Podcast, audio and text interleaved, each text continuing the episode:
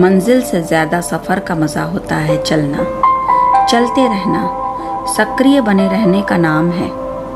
प्रार्थना में यह निहित हो, सक्रियता संघर्ष को सामान्य बना देती है।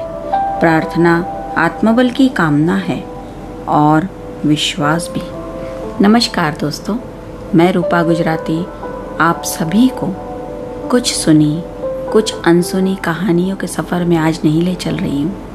आज हम चलेंगे कुछ सकारात्मक बातों की ओर और, और इन कहानियों के बीच बीच में हम कभी कभी कुछ ऐसे सकारात्मक विषयों पर चर्चा करेंगे। आशा करती हूँ आप सभी इसे पसंद करेंगे।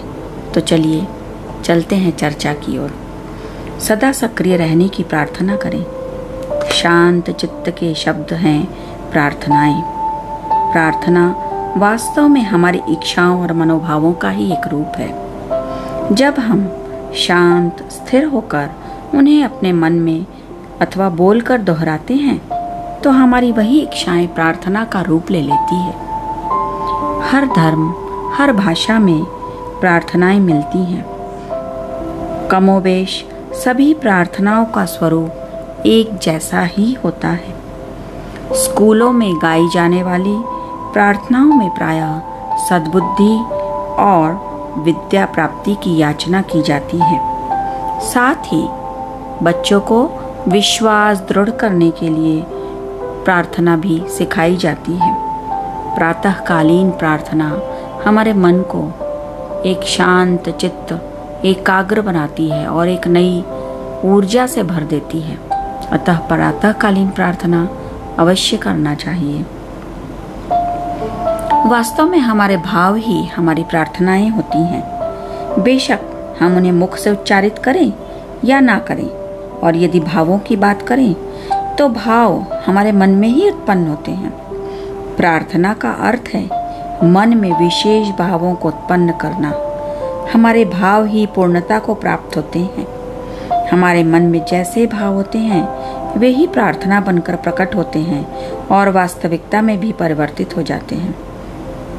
यदि हम नकारात्मक प्रार्थना करते हैं तो वे भाव भी हमारे जीवन में वास्तविक बन जाते हैं। जब दूसरों के कल्याण की कामना और याचना हम करते हैं तो हम अपना कल्याण सुनिश्चित कर लेते हैं। इसीलिए हमारे वैदिक काल से ही लोक कल्याण की भावना से युक्त प्रार्थना ही की जाती हैं, जैसे, सर्वे भवंतु सुखिना सर्वे संतु निरामया।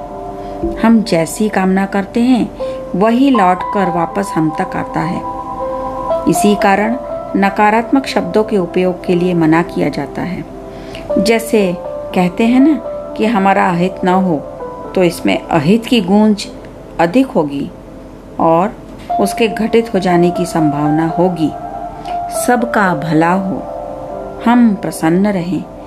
ऐसे सकारात्मक भाव अपनी गूंज में भलाई लेकर आते हैं। शक्ति की कामना आम प्रार्थनाओं में की जाती है और संकटों से बचाने की बात की जाती है।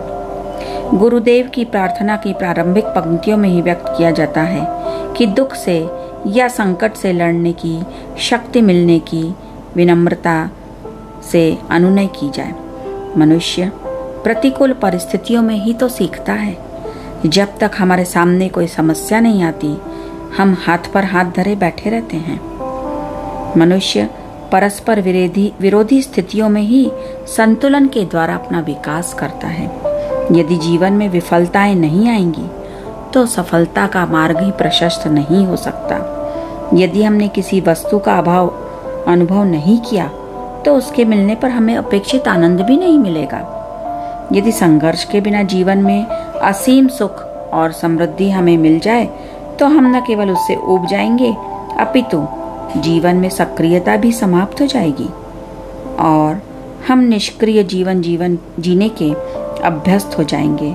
अब इससे निष्कृष्ट स्थिति और क्या हो सकती रहती, हो सकती है?